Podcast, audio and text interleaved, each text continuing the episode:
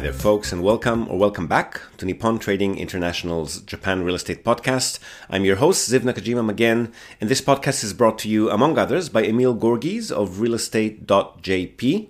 He's a Tokyo real estate agent who specializes in serving international or mixed nationality families who are looking for the perfect family home. So Emil's an Australian. He's been living here in Japan for over two decades now, and for about half of that time, he's been buying, selling, and managing real estate properties in Tokyo on behalf of his own family and a great many happy clients. And he also acts as a mortgage broker on behalf of his clients. So he's got dedicated loan officers in many of the Japanese mega banks. And if you're a regular listener of the podcast, you probably already know him from our JREP, the Japan Real Estate Experts panel sessions which means that you're already aware of the fact that the man is an absolute fountain of wisdom on all things related to real estate in Japan, and in particular to family homes, the greater Tokyo metropolitan area, and mortgages. And most importantly, he's incredibly generous with his time and advice, which he's more than happy to provide at no cost or commitment to anyone asking. So if you've been thinking about buying your home in Tokyo, but you've been sitting on the fence for a while, or you just want to have a chat in English with a real expert, drop him a line on sales at realestate.jp. Hit him up today and start exploring your options. All right, so for today's episode, we're back with the JREP panel. And by the way, if you still haven't pre registered for our upcoming February Japan Real Estate Summit seminar in Tokyo, what are you waiting for? Get over to realestate.jp and put your name in now because places are limited. Last time uh, we at NTI had a seminar in Tokyo, it was a full house, standing room only, and that was just a couple of us talking heads. This time around, there are five of us, each with our own unique knowledge and expertise, so a really good chance to pick our brains for the day, and all but guaranteed to be sold out. So, yeah, realestate.jp, go and register. So, yeah, back with the JREP panel today, and we're discussing a few topics and questions that came up in our Japan real estate group on Facebook. Great group, by the way. We'll link to it in this episode's show notes if you're still not familiar with it. And one of these topics was the sensitive matter of stubborn tenants. So, what can you do if you've got plans for your property but have a tenant in it? They may have been there for a while, you don't want to disrupt their lives, but you also need to think of your own financial position.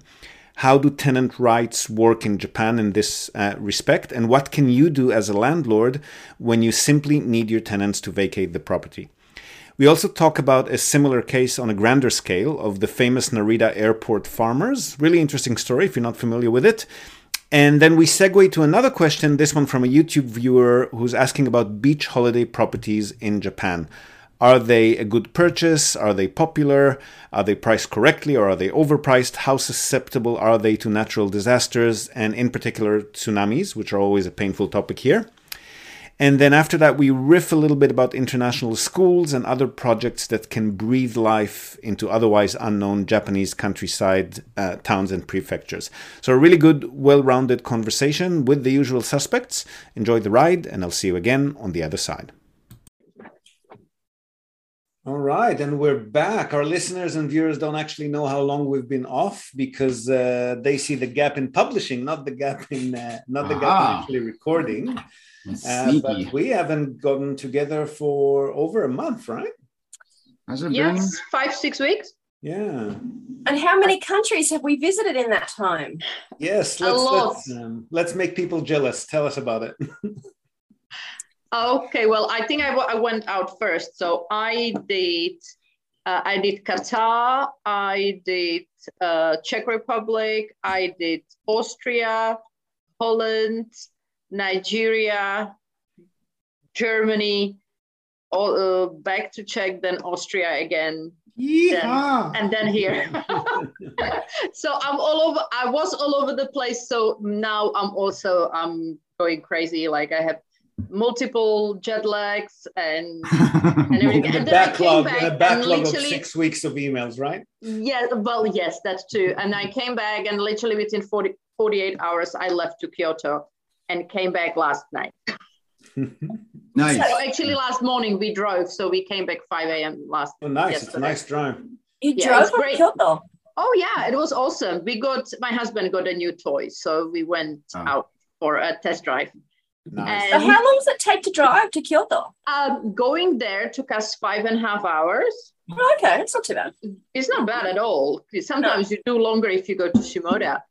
Going back, it took us seven, seven, because there was uh, basically there were some repairs on the express right when yeah. you get off Kyoto, which we didn't know about, that they're gonna close the express, that they close the express every night from 8 p.m. We didn't know that. So we got to the express and they go like, oh, you know, the express is closed, go down. And we were like, but up there. And they said, we don't know, just go down. Just go. Get out. oh dear. So oh, yeah, dear. so it took us seven going back, but we are two drivers. So for us, it's not a problem. Yeah, the only thing is if you're not using the motorway, you get stuck behind one of those trucks on a single lane, and then it's a bit of a nightmare, isn't it? You know, it is highway almost all the way, but okay. going there on Friday night, we were almost alone. Going back Monday night, there were trucks throughout. I've never seen as many trailers in Japan as I've seen uh, on Monday. And there were just too many. We were basically all the time in between some trucks that they would go so we would go a little bit ahead but uh, it slows you down a lot and it's also quite uncomfortable because you know the truck drivers are not the nicest so yeah mm-hmm. you're constantly like braking. yeah you are and, and, and, and, then you know when they decide they want to take over even there is no space they just go on you yeah mm-hmm. and hope you're going to slow down mm. so uh, yeah there was a lot of swearing involved Swerving or swearing? Swearing. How are your um, How are your flights? Did you get a lot of um, delays or changes or issues with the testing or? Uh, I'm the worst person to ask about that. I have spent about four hours on calls with airlines in general because of our change of plans and change of flights because we had the summer complete planned out completely different then we had to change the family situation. So uh, we had to change some of the routes of our flights. We had to uh, change dates. We had to cancel some parts of the tickets. Um, yeah, yeah. But that was your uh, changes. I mean, they didn't. Luckily, only one was not my change. That was Lufthansa because when I was flying to Africa, that day Lufthansa was on strike. They decided they decided to get on strike. In Germany, for all that matters, I was like, how? I would expect this in France, but I would never expect it from Lufthansa. Some solidarity during these pandemic times to po- postpone the strike still after the pandemic. You know, I mean, listen, in Europe, pandemic is over. What pandemic? Yeah, right. Who, who Australia felt the same, actually. It's literally only Japan that it's still overreacting over this thing. So, mm. uh, Europe, nobody cares about anything regarding to corona. I mean, when has that not been the case? So. Yeah. No, I mean, for a while, Europe was pretty strict. Yeah. You know, with a lot of things, but right now nobody cares about anything. But they had some, you know, I guess salary issues, whatever. So on the same day that I was to fly to Nigeria, uh, they decided to get on strike. So I just got a message as I was I was going to the airport uh, a day ahead, so to kind of hang out and have fun with my girlfriend in Austria uh, they send me a, a ticket. Oh, by the way, your ticket, your your flight tomorrow was cancelled. So I was like, hold on a second. At least How they does... told you. Wait till I get to my store. No, they sent me an email. they didn't call. They sent me an email. Luckily, I check my emails regularly because you know we're getting old work emails and stuff. Like I check my emails all the time. So it was like, oh, by the way, your flight is cancelled. So I was like, what the hell? Tried to call them. Of course, all the phone lines uh, were down uh, no chat support, nothing. So uh, then all of somehow miraculously they figured out that I was inquiring and they sent me another email that they uh, rerouted me through Amsterdam with a little bit of a longer wait, but at least could be worse. Could be worse. I can take could be worse, and I, I take some time out there. in Amsterdam waiting for another flight. Yeah, yeah, we all can do that. So luckily, and I had to get to Nigeria at specific time because I was going for a funeral. So I didn't really have the luxury of saying, "Oh, I'll just go next week," or "I'll go in whatever two days or three days when Lufthansa start flying again." So I had to take and, and so I checked in for the flight through Amsterdam and everything. And when I came to the airport in the morning and tried to check in my luggage, they start telling me uh, I have to fly through Charles de Gaulle. And I was like, nope, not mm-hmm. doing it. I got just so pissed off. So I was standing at the counter with my luggage and I said, I'm not checking in through Charles de Gaulle. I'm not flying through that airport. It's the worst airport in Europe. So I was like, nope, nope, and nope. And you already checked me in. I'm online checked in through Amsterdam. You have to put me through Amsterdam. So they saw I'm not leaving. So they did that. So I did. You know. Where did you go, Tracy? Um, I was in Thailand. Yeah, I know. So That was, my that's- that was a rhetorical question. I hate your guts.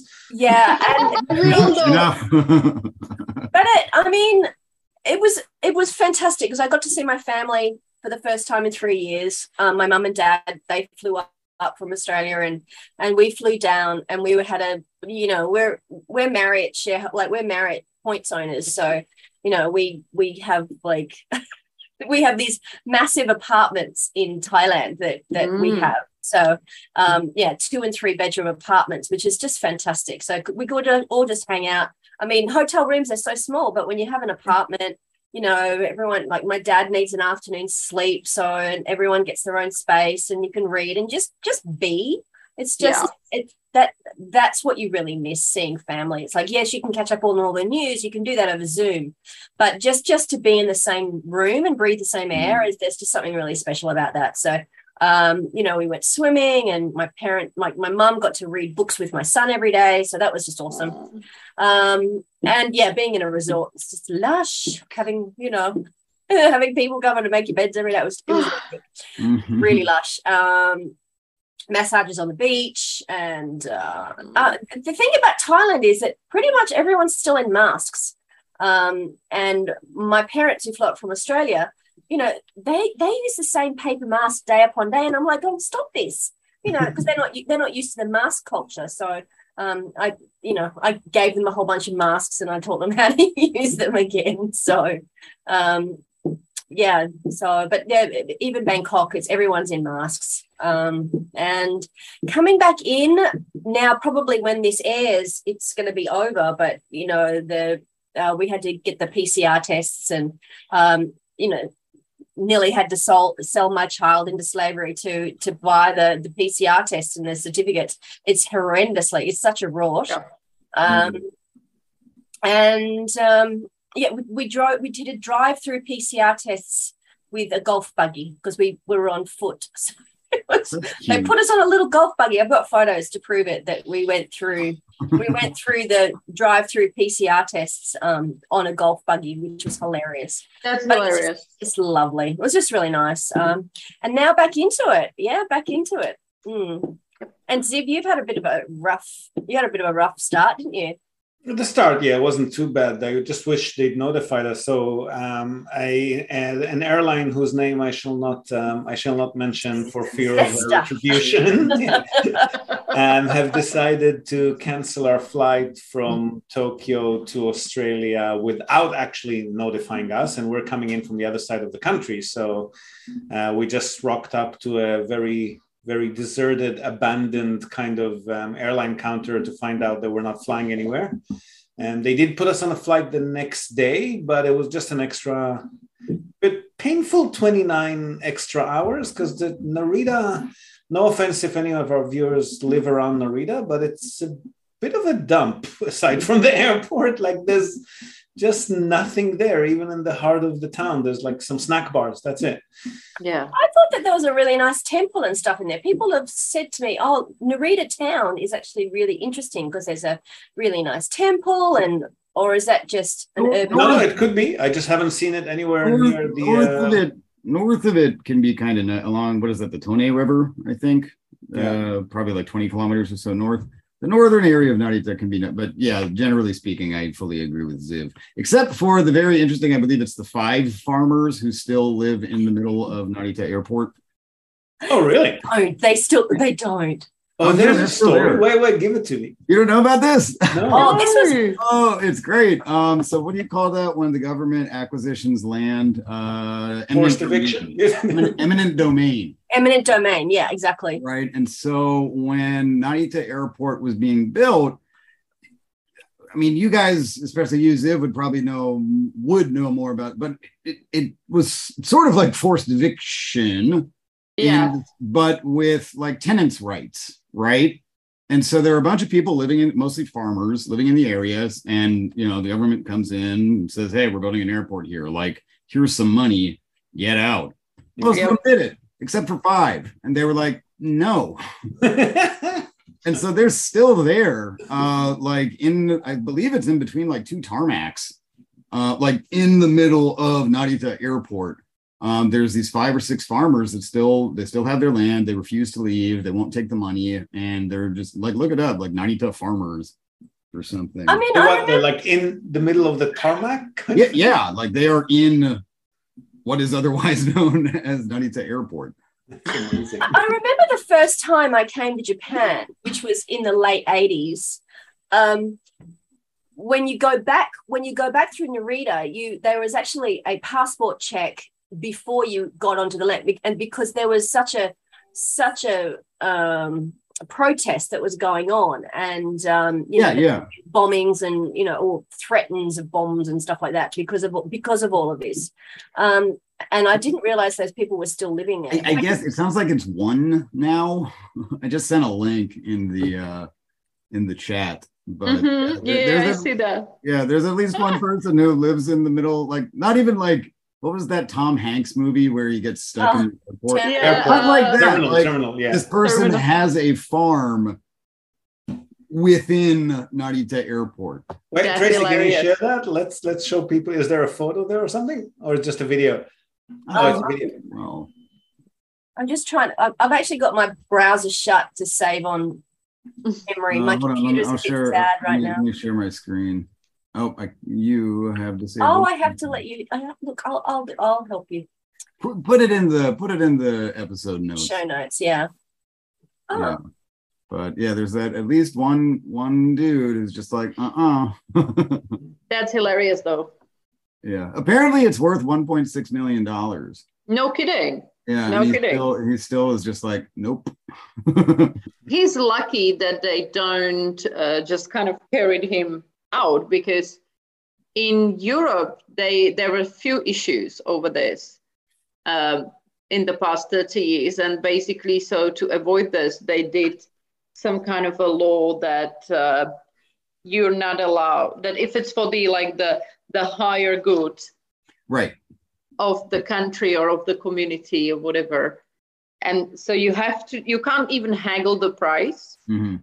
Because what I they used to do in Czech, what they used would to do in Czech, they would hold up and then they'll be the last and they'll be like, well, you paid them, for example, 100,000, but I'm the last and without me, you can't do it. So you got to give me 10 million Yeah, right. right? And then the developer eventually, you know, would settle for, for example, a 1000000 Mhm. but that would still be much more than what's supposed to. So now, right now, it is you have to take the price that is like for everybody uh, given by the government.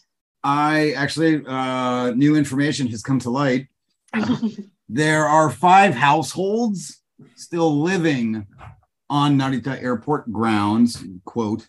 Uh, the son of one of the men who refused to leave still farms his land, assisted by 10, count them, 10 volunteers, uh, some of whom were former student protesters.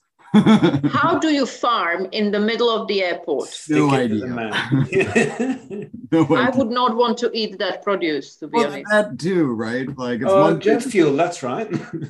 Yeah, it's I mean, very. how bloody get faster?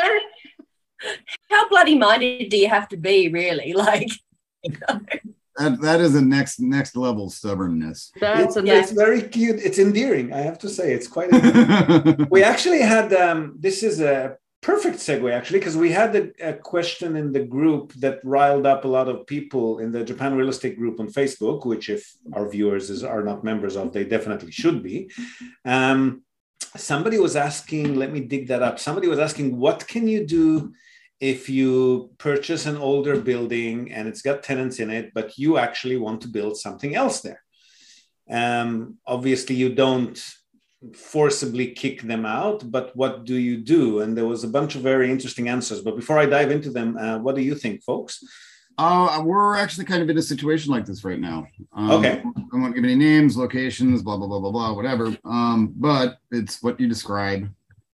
Um, there's a number of ways to do it. You can be a complete jerk and say, "Hey, I'm the owner. Get out. Yeah. Uh, But they do have a legal leg to stand on if they don't want to. Uh, well, it depends on what kind of property you're talking about. If it's in arrears with the bank, then you've got a little bit more force behind you, right? Um, you can do that, but especially in, you know, I deal in mostly rural stuff, right? Um, the situation is that this is a rural community. Uh, the property in question is kind of a long-standing member of said rural community. They have connections, people know each other, blah, blah, blah, blah, blah.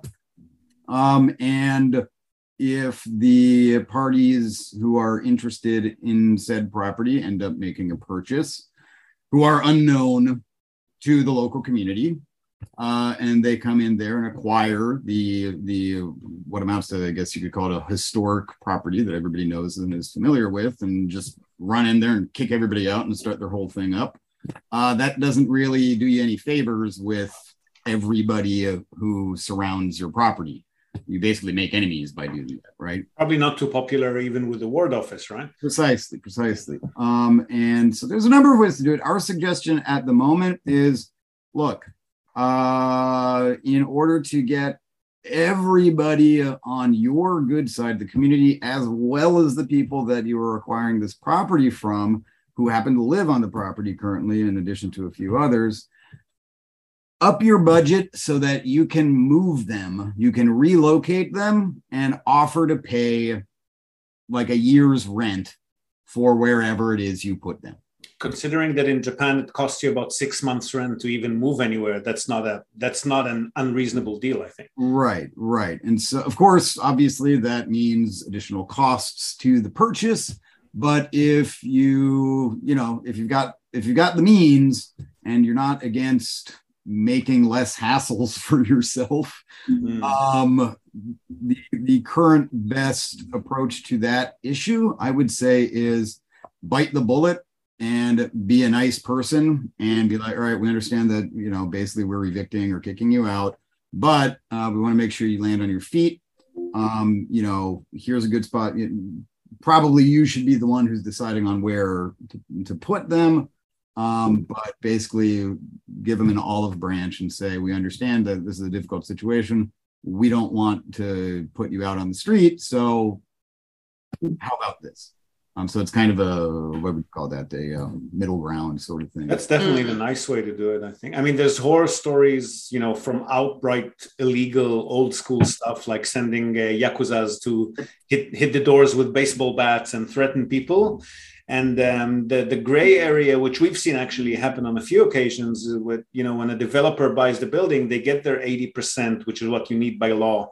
80% agreement from unit owners to sell. And then if there happen to be 10 or 20% that don't want to sell, um, they retain their units. So the developer can't tear down the building. But what they can do is um, stop water supply because they now own the infrastructure, for example, or stop Right. electricity supply or what have you. And then you know they're effectively forced to move out because they just can't live there anymore and by that point they can't even negotiate a price anymore they just have to basically give it There you away go, There you go. Right. Well, uh, look, I, I know people who have done very well out of um, out of the. ev- It's not really an eviction. It's more like we would like, you know, you have tenants' rights. You know, you have a contract. You're all paid up. This is for renters, um, and we want this building. And so I've had a few friends hold out and hold out and hold out, managed to do very nicely out of that. And you know enough so that they were able to buy a house or um yeah buy buy a house clear free and clear um from the from the penalty of of you know for the hassle of moving out.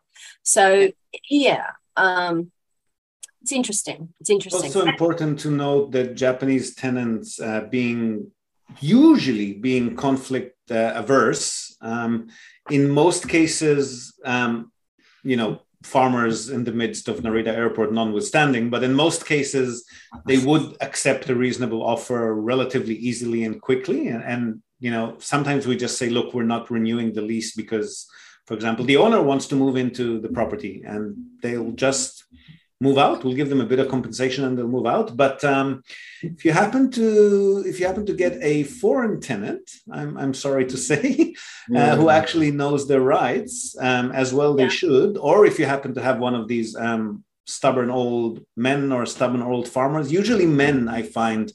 Uh, maybe because yeah. they have more time on their hands or they're bored or I don't know. Um, it can be it can be a bit of a hassle. Yeah.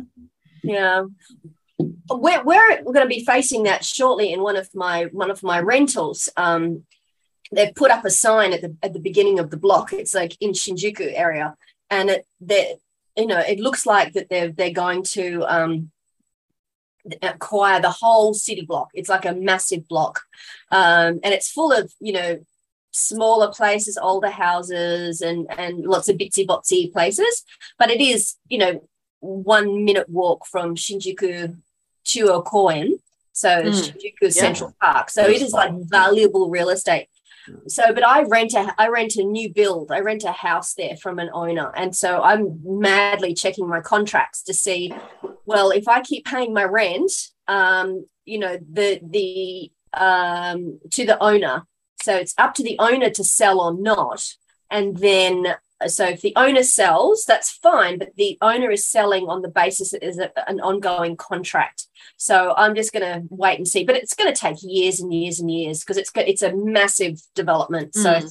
Um, it's probably going to be a bit more challenging in your case because you're not actually living there. So you're effectively running a business, you know, by virtue of the sublease, I imagine, right? Sure, sure. But that's a, uh, but you know we have a legal and binding contract yeah. so, and it's it's uh, it's very cl- like we have it all on paper you know we're not we don't and this is if anyone's watching this if you ever think that you're going to be doing short-term rentals with it as a as a sublet without telling the owners just just forget about it. That's never ever going to happen so you know you have to have the permission of the owner with the blessing of the owner. You'll usually pay above market rates. Um, and i've been a good tenant. I'm quiet i'm clean. Um, and I pay on time. I pay over and above rates. Um, you know, every you know, keep the outside nice because I, I have to. It's my business. Mm. But I'm just sort of sitting there going, "Ooh, how much they're going to pay?" As a business, Tracy, as a business, you might be able to a bigger payout actually than as a private person. It's future because, earnings, yeah. right? Yeah. Yes, but, it's a future earnings. A friend of ours they they got uh, asked to leave a building like that where they were running their business and they had to pay them a lot of money. A lot. He he got a lot. Did they have to threaten or you know no basically or? basically the building got sold and uh, was to be torn down and rebuilt. And they said well but you know and at that time they still had a, they had like a long time contract. So uh, they said nope we are not leaving. We have a building we have a contract we have a contract here we have a business here we are not leaving. And uh, they got a lot. Yeah. at last to leave. Uh, uh, the, the, the, the advice to the person who's writing into the Facebook group is that have this in the back of your like have this as a budgeted line item you are going to have to exactly. pay yeah. you are going to have to pay compensation yeah. to anyone that has a valid contract and so use that in your numbers to make sure before you go into a project that yes before you buy a building like that buy, because before, yeah. I personally, I personally would never actually buy a building with uh, with uh, that I'm planning to like a big do something else with, yeah, yeah, you know, do something else with uh, before having like you know yeah. some sort of agreement and stuff because it's not just the cost of the uh, of the compensation itself you also need to factor in the length of time that it will take you because that's yeah. also lost income that's a dead money yeah. that's dead money at that point your investment is tied up but yeah. you know and then whether it is a live, building with apartments or is building where you can do for business um, I heard something and I can't confirm it completely, but I think if you are if you are paying rent somewhere for a long period of time at the same property gives you more rights yes i heard that you too. have yeah. more rights and after i don't know if it's a 20 or 30 years uh, you kind of can't be asked to leave Oh, you can always be asked, but you You, definitely you can be Uh-huh. but like you have the right to stay or something like that. Yeah. It's a little bit confusing to me, but my husband was telling me something uh, to that effect, and I think it was like 30 years or either 20 or 30 years if you are at the same property, that they actually cannot kick you out. Same thing with squatters' rights.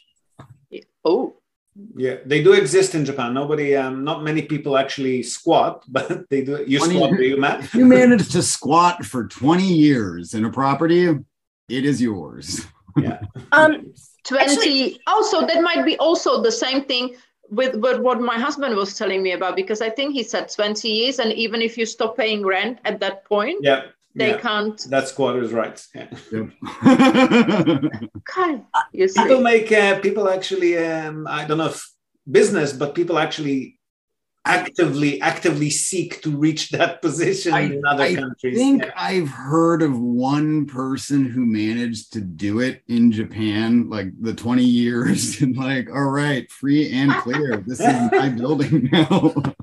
but, wow but these are again i mean these are not your typical japanese tenants like anybody who would actually you know wrap their head around even doing Yeah. something like that is going to be a problem no matter what sort of compensation you have Yeah. we, we normally tell our customers that you know if and when they do have this kind of plan and they have long-term tenants who maybe are not too interested in leaving it's not nice to say but because it's your building now you can turn any of the units into minpaku for example oh, that, that'll get people out fairly slow. right exactly all, I think all you'd need to do would be put a letter into as a as a heads up saying, "Oh, I've bought the building now," This is Um, just to let you- just to let you know that because apartments three, four, and five are now empty, I'm going to be turning those into Minpaku just as a heads up, you Yeah. know. And then Ooh, I like that. Yeah. and then like and then people will tend to move like you know because you don't foreigners foreigners will be coming in and out at all hours of the night. So, you, but you give people that the polite heads up. Um, You know, if there's any problems, talk to me, or the rest of it. But um, that people will tend to leave of their own accord. And the thing is, if you've got a twenty of 20 unit building, you're not going to turn them all into Minpaku anyway immediately because it just takes too much time. We interrupt this broadcast to tell you about Tokyo Family Stays. They're a short term rentals company in Tokyo and they offer a home away from home experience, which is just perfect for remote working, quarantining, if that's still a thing, or if you just need somewhere quiet to get away from the world. They offer a variety of options for families, corporate relocations, or even if you're simply transitioning between homes in Tokyo. The properties are super comfortable, tastefully furnished, fully equipped with all amenities, and they accommodate up to 10 people. So, really, the only thing you'll need to bring with you is your toothbrush and maybe a change of clothes. They come with fast, unlimited wireless internet, dedicated workspaces, and fully equipped kitchens, and they're just a delight to stay in. Fantastic alternative to Japanese business hotels, which, if you've ever stayed in one, you probably know they're tiny, they're noisy, fine for a night or two if you're on your own, but longer term or with a family, you'll probably feel you're in a jail cell very quickly in a Japanese business hotel.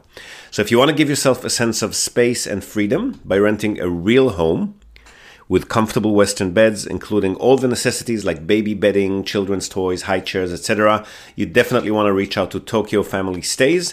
They've been at it for over a decade. They're a fully licensed Minpaku or short term stay operator. And as a special bonus for our viewers and listeners, they're also throwing in a breakfast basket upon arrival for anyone who books and mentions the Japan Real Estate Podcast or NTI.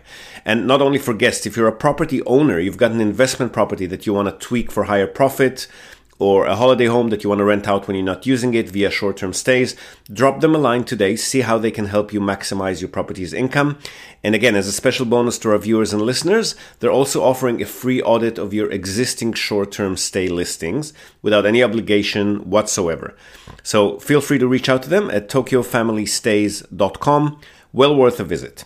And again, if you're in the market for a family home in or around the Tokyo metropolitan area, Emil's your man. Don't be shy to reach out to him as well at sales at realestate.jp. And now, back to the podcast. Um, what I went and got actually is, you know, like I said, my my house that's being that the whole block is going to be um, is going to be taken over. The community have started a campaign, Nice. and they uh, like so it's like a bit of a grassroots campaign. So, But don't destroy our building kind of thing. well, no, it's basically like let's organize and like let's get as much money as we can from these people. Oh, I that- like that. That's Good on awesome. Yeah. So I don't know if you is this back to front on this thing? No, you're No, good. we can No, see we're well. seeing it. We Yeah. can see it well. Yeah. So it's basically like you know don't don't let these evil corporations like Don't shortchange us and Yeah. let uh you know they're going to be making billions out of this deal so let's you know band together and and uh, stand up for our rights type of thing that's what this is All right. that's what this is all about and it's That's like honestly like by virtue of our position, we should actually be in the um, the buyer or the landlord. But all we've had in our experience was actually from the opposite side. So we have customers who owns units in buildings, like Yeah. you know a single room or a, a Yeah. one apartment or two apartments, and those developers are not nice. Like they come in. First of all, they come in kind of like under the radar and they buy two or three or four units um, at market price, like just pretending Yeah. to be normal buyers and then that gives them votes on the owner union and then they start pushing the uh, head of the owner union with semi-legal bribes and vacations of various sorts and they together with the head of the owner union then try to convince everybody else during the business meet during the uh, owner union meetings that um, and these are people that usually are not professional investors so they're they're more susceptible to this kind of scare tactic and oh the building's getting old maintenance is gonna high oh you don't know what we're offering you now is the best you'll ever get for it. And they eventually push and push and they got their time. They take two three four years and they eventually get their way. So Yeah. they're not nice. They're definitely not nice well, well the good thing about being a foreigner in that case is that you can sort of block it out a little bit. Yeah. Yep. oh we're you remote thought that worked on management. we're not even attending those meetings. Yeah. But yeah by the time we are forced to sell it's not at a good price unfortunately. No. yeah. Mm. yeah well it's it's that's a really good question from uh you know from our from our community. So Mm. keep them coming. What did you do to your hands if this sorry to change the subject. Well that? Oh It's uh, like a burn. Is that a burn? It is a burn oh that's right fireworks Yes, Uh, I'm kind of embarrassed. Oh, yeah, the that you had a hell of a- yeah. I I saw that kind of thought I thought it was a good idea. You know how like when you light a cigarette, you're shielding the flame with your hand because it's windy. Yeah, no. I kind of thought it was a good idea to help my son light a firework that way, and it worked. The firework went off. Right. Hey man, success. crikey crikey That's why men are And- younger. and your son learned a lesson. So it's it's like it's a double it's a double win. He was so sweet. He kept running to me with ice packs. Are you okay? You okay? Go, go, light him. It's okay. oh bless oh bless oh dear was so do we have another question from do we have another question from the from the We gallery. Uh, so we have one that we're going to save for a special guest who's going to be Hmm. joining us on another um, occasion. So I'm not going to tell you that one, fun but we have one. Um, could you please discuss uh, beach and ocean properties near Tokyo, like Atami, Izu, Chiba, and similar locations, and what you think about value slash investment? Um, given that the Japanese don't seem to value ocean properties due to tsunami Right. risk, plus minus maintenance, and so forth, so there's a lot to unpack there. But I want to first question the um, the assumption that Japanese don't like them. Is that true? what I just I don't. I Japan don't- does, Sort of Japan depends on the doesn't vote definition. as a like it's not like a monolith, right? Like you've got um, yeah, but I wouldn't think like, for example, properties in Shimoda are ridiculously expensive. Hakone and a lot of other places as well. yeah. You know, so I think it depends on the area. depends on the area. Yeah. Yeah, because like I was I was looking at um, some properties and Shimoda is really up there. Even just to get even land, I saw a nice land to be honest. Uh, in Shimoda it was 600 square meters. I think it was 600 square meters. Yeah, 600 square meters. So you know, Yeah. not not a bad property if you want to do something on it. Definitely very big if you want it as a personal one. And the property alone was 35 million yen. Yeah. Uh, but That's, it, that's but it was perfect because it was by Shirahama. yeah. Yeah, I there, mean, it's, there's Shimoda just too there's that. far. That's the other thing about Shimoda is like It's so far Legit. from Tokyo. when, when it comes up for us, legitimately, if you want to move there, all Yeah. If you want a second house or like a besso or, Vic, or Mm. whatever, like you're legit looking at what at least 10 hours driving every time you go down. It should be Every a- weekend. a- educated lifestyle choice. Yeah. Yeah. yeah it's, i mean That's why- so there's the Odoriko um if you're not but i mean that's the other thing too what we advise think like once is- a day. it's like three or four but yeah it's not that many um and so like if you want a besso down there uh we advise this, advise this for places like minakami as well is like all right fine pick up the house whatever also buy a parking spot and have your car for down there so that you don't have to drive there you take the train there which Yes. is easy enough. And then once you get there, you've got your local transportation. But if Yeah. you're either training and only training, which means either cabs or walking once you get there, or driving, which means ah, uh, it's not really, Yeah. Yeah. really Yeah. It's that that's what I would recommend for Shimoda is have a car there. Or you know, just because cars are cheap, man. You can pick up Yeah, a get a car shitty really used cheap. K car for like three thousand bucks or whatever. Exactly. And then just have it if you're gonna if you're gonna, you know, spend out like open your wallet to buy something in Shimoda, then have a car there and then just catch the train because then you can just like relax on the train and you know hang out. You're not sort of But like a family that of road's if you think about it, family of four g- going there by train and back every weekend, um, it's not a very economical either. So But my quality of time, my And then you quality have of a life, kid- Blanca. My quality of life is much better on a train, especially with Really? kids. With kids in a car, oh my Yeah. god, no! yeah, Like, trains are the way to go if you can afford it. Trains not are the way to- look, we're gonna we're gonna disagree on this. I mean, hey, I'm, yeah. looking at I'm looking at a spot in Shimoda right now that's going for 68 million. It's got 1,403 square meters of land. and Ooh. the house is 243.56 meters square. And it was gorgeous, In, gorgeous. Is it by the beach? uh, it is in Yoshisami. So hold on, let me No look idea up where the that address. is. Let me look but there's a, there's a ton of places up around, you know, like yes, Chiba, that Chiba Peninsula, sort of anywhere from like uh, you know, anything that's like on that coast, of course. you're- Tateyama, Tateyama, Tateyama. Uh, Anywhere from Kanagawa. Takayama to Onjuku and like Oha, like Ohara. The beach I mean- is not that nice. Well, I mean, Onjuku Beach is fine, right?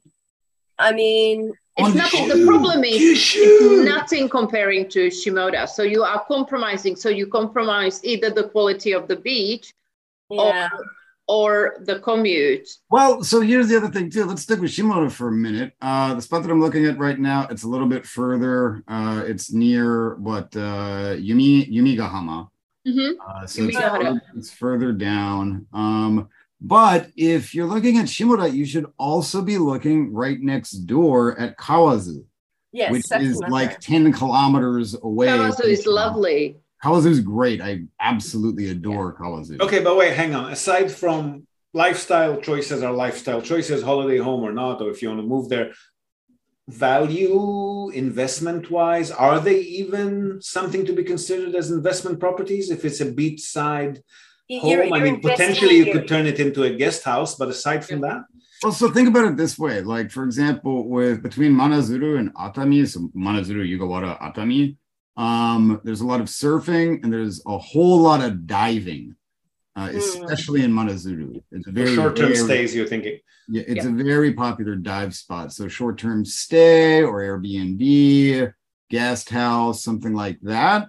Um, I mean, you know, there's pricing and costing and everything involved, but like so far as just throughput is concerned, if your marketing is good, Yeah. Manazuru is so goddamn popular and I enjoy the place, but like the, the part of it is just like, why not Yugawara? Maybe it's just because I live here. Um, but Too many people yeah. that look like you. yeah, exactly. Yeah. Right. Um, Oh, I mean, mean, mo- most of the divers, the surfers, the people who want these areas that go to the guest house and stuff, guess what? They're in the IT industry. They've got money. They just don't look like it. Right. Yeah. Yeah. But I not definitely not long term tenants. Like you wouldn't actually find. No, no, it's a short term. It's definitely it's great if I would say it's a great idea if you yourself want to have a second home in those area And then And rent it then out part time. you and then for the time you are not there, you rent it out. Yeah. Yeah, And that goes back to the discussion we had a while back that you want to use it during high season, but that's exactly when you potentially when they want to use money, it. right? But you can block out if you are busy, you are not there every weekend anyways. Yeah. So you just block right. out the times when you want to be there. We are just we just had an offer on a similar uh, concept, but in uh, um Minobu, See, where people- basic Yeah, see, people like us can go during the week, right? We can go Right. during the week If you're a business owner, work yeah. Yeah. and work work from there, right? And Yeah. work you could work from like Blanca, you could work from there. Matt, you could you know, we could Yeah. all work from the the second house. I'm looking at sort of the Yeah. I'm looking at the Chiba side just because of the the time it takes to to to Yeah. transfer. Yeah. But I'm value looking at wise, Chiba too because it's it's it's It's close closer. to you. As Yeah. much as I love Shimoda, after I got stuck there one time for eight hours on the way back between Shimoda Oh. and Tokyo, uh, Sunday night was it? I've, I've Sunday got a way worse, way worse. beginner's mistake Sunday night, and since then we do it the way that we either leave right after lunch. So we you don't do it one day trip. You kind of stay two three days, and on the day when you leave, we leave like one p.m. or whatever, or then you have to stay and leave like nine p.m. Yeah, I only did that once in my life, driving into Tokyo Sunday evening. I will never try that again. Ever, ever, ever. Never, never, never. Never ever, no matter what you do. Okay, I- value wise, do we think they could potentially hold their value? I'm seeing the opposite. I'm seeing them actually losing value a lot It totally rapidly. depends on where it is. If it's Shimoda or like southern Izu, I mean, Yeah. let's let's think about it logically, right? The beach areas that are readily accessible for Tokyoites, let's say, are going to be mm-hmm. along Sagami Bay and on the west side, or I'm sorry, east side of Izu, and then the east eastern Chiba coast. Personally, I think the eastern Chiba coast is not worthwhile, which leaves Sagami Bay and eastern Izu. Uh, Shimoda, mega difficult to get to, kind of a waste of time. It's great when you're there, but oh my gosh, talk about stress and just all that stuff involved. And so, really, it's Sagami Bay. And then, if you look at Sagami Bay, though, anything past about Odawara tends to be within the realm of what somebody might consider affordable. But if you're going back up towards the city, back towards Tokyo, along the Tokaido, along the Sagami Bay, I mean, it just gets more and more and more expensive. I mean, Chigasaki, Hiratsuka right now are blowing up. Obviously, Yeah. Kamakura is still, Kamakura and Zushi are still very, and Hayama. They're really expensive. like Zushi, sushi Hayama. They're really holding their value. Uh, yeah. uh, right. And so if you got the cash to throw down, okay, that Yeah. might be a good investment. But if, especially if it's your first rodeo and you kind of want to go and cheap, maybe not cheap, but you know, going low, right? Um, So similar dynamics to other locations in Japan. If you're close to the city, you might retain your value. Otherwise, don't expect that, right? Yes, but you can, but you can, but those those places that are on the beach during the pandemic, anywhere that was a drive-to location during the pandemic, Yeah. they killed it on short term. Yeah. Absolutely. No, no, abs- short-term stay it. could be a, a And that- so it's a- sure.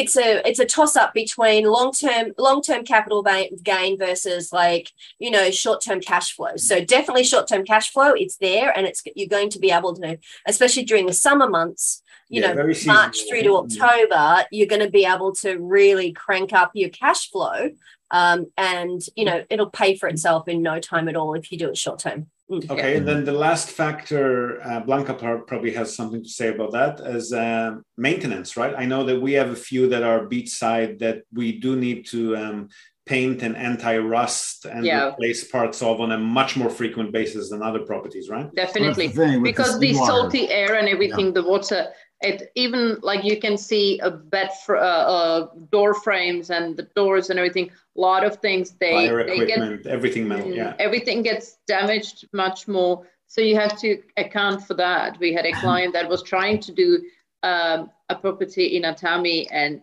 just looking at it is you know Yeah. that the repairs and They everything tend to look like shit very quickly, I Yeah, and that's Yes. that's that's kind of a funny element to it all is that occasionally, you know, we've got I mean, honestly, most of our clientele is is pretty top tier. Um, a lot of them are relatively adventurous, aren't so concerned with, you know, always looking totally perfect and driving an AMG Mercedes wherever they go and whatnot. Some of them do, though, want to do that, right?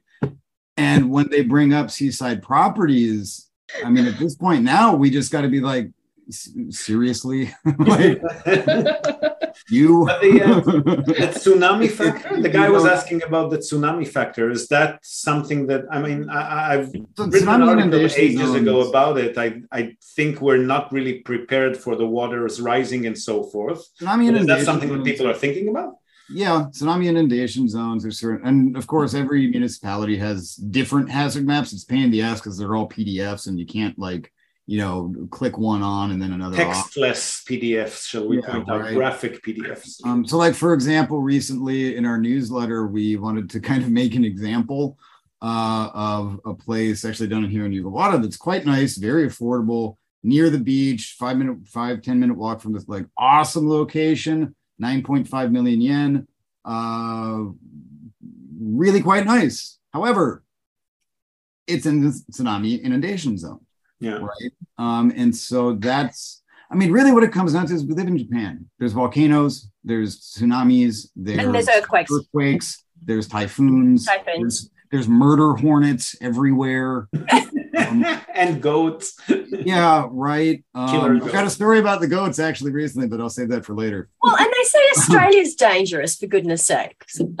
right. And so, so the um, something that you have to be careful about, regardless of you know Akiya or super high quality new builds and whatnot, is all right, check it out. We did our research, due diligence. It's is it in a tsunami inundation zone? No. Is it in a potential landslide zone? Yes. Yeah.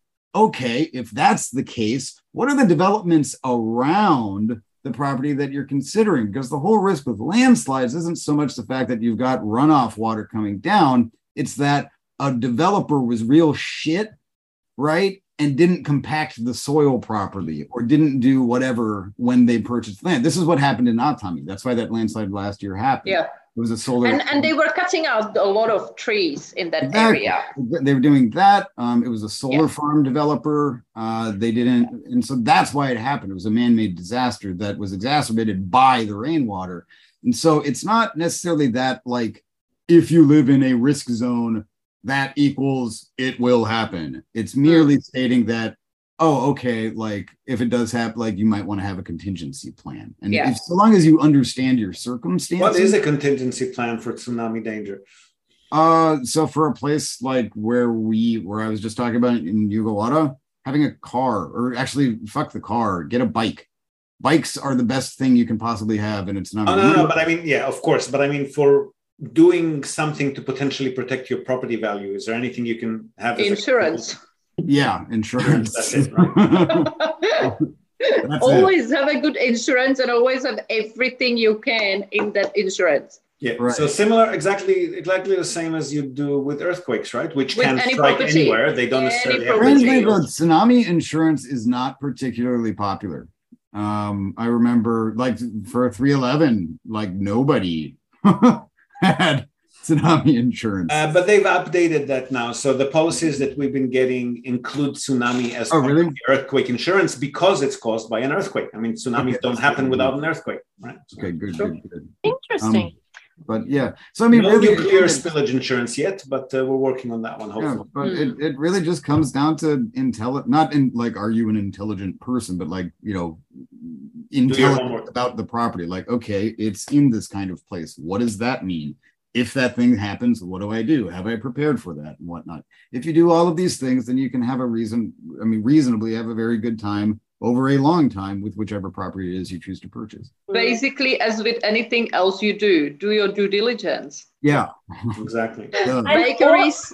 Yeah, ask, research. Ask us. We've done all the research, or or pay somebody, pay an expert. Why, yeah. if you are already making an investment, uh, pay an expert. You know, I always I always laugh. I know a lot of people like to do everything themselves, but yeah, uh, I laugh at them too. Like, you know what? It's it's up. You're opening yourself up to so much risk. It's a bad idea. Yes, yes. You know, there's a reason why there are people that are experts in anything and everything. Stop asking at Facebook forums.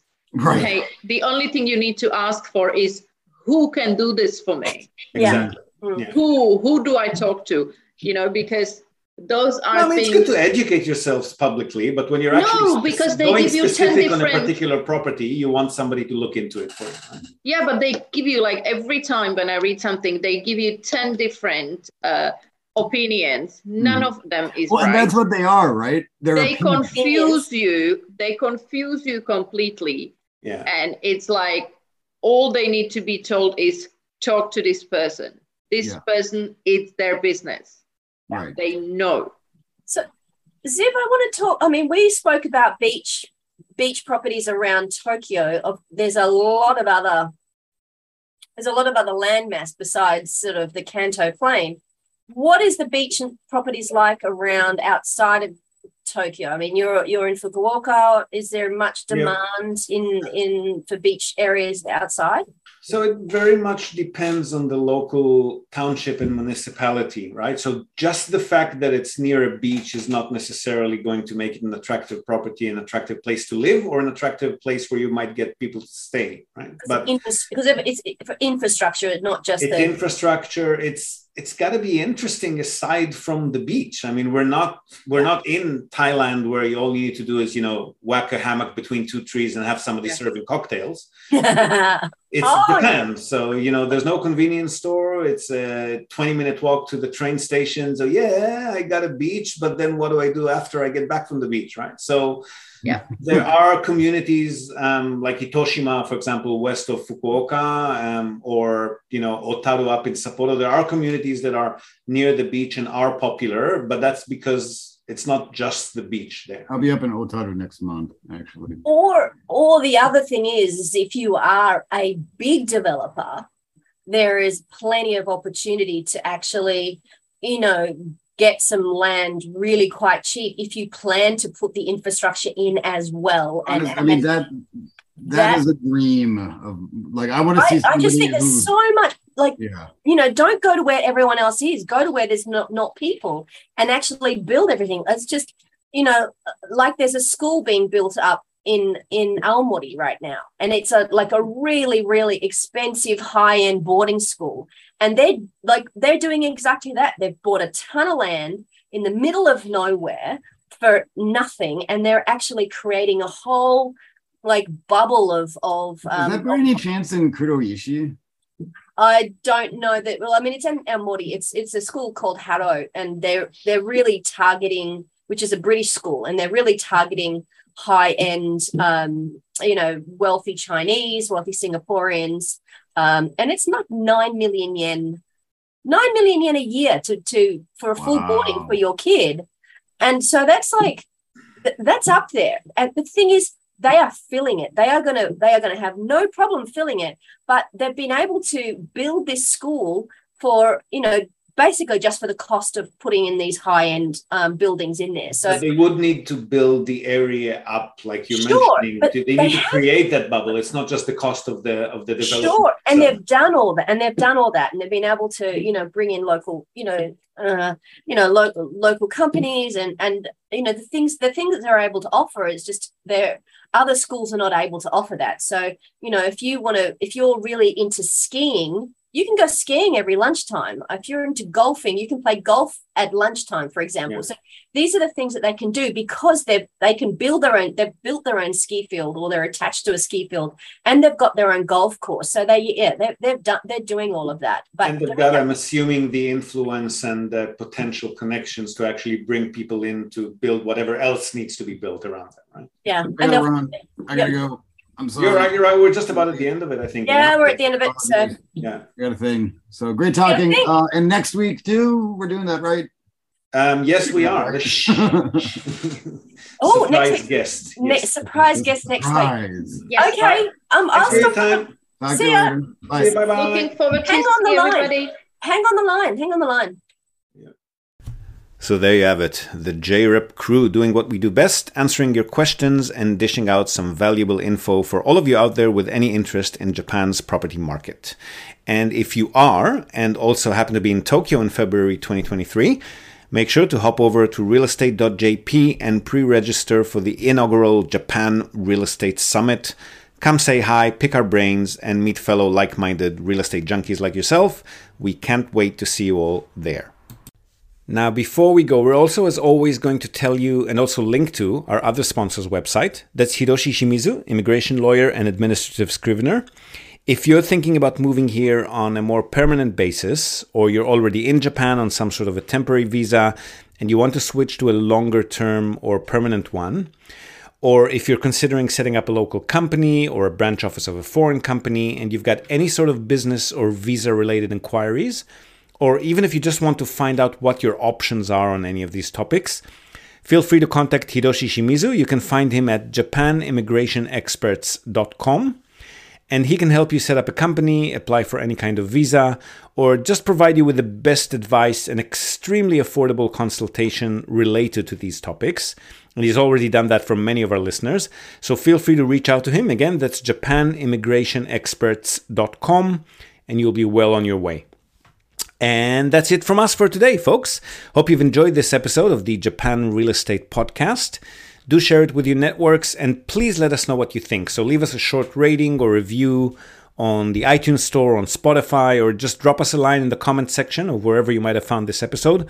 We love hearing from you. Hope to have you with us again next time, and until then, have a great day or night ahead. Yoroshiku.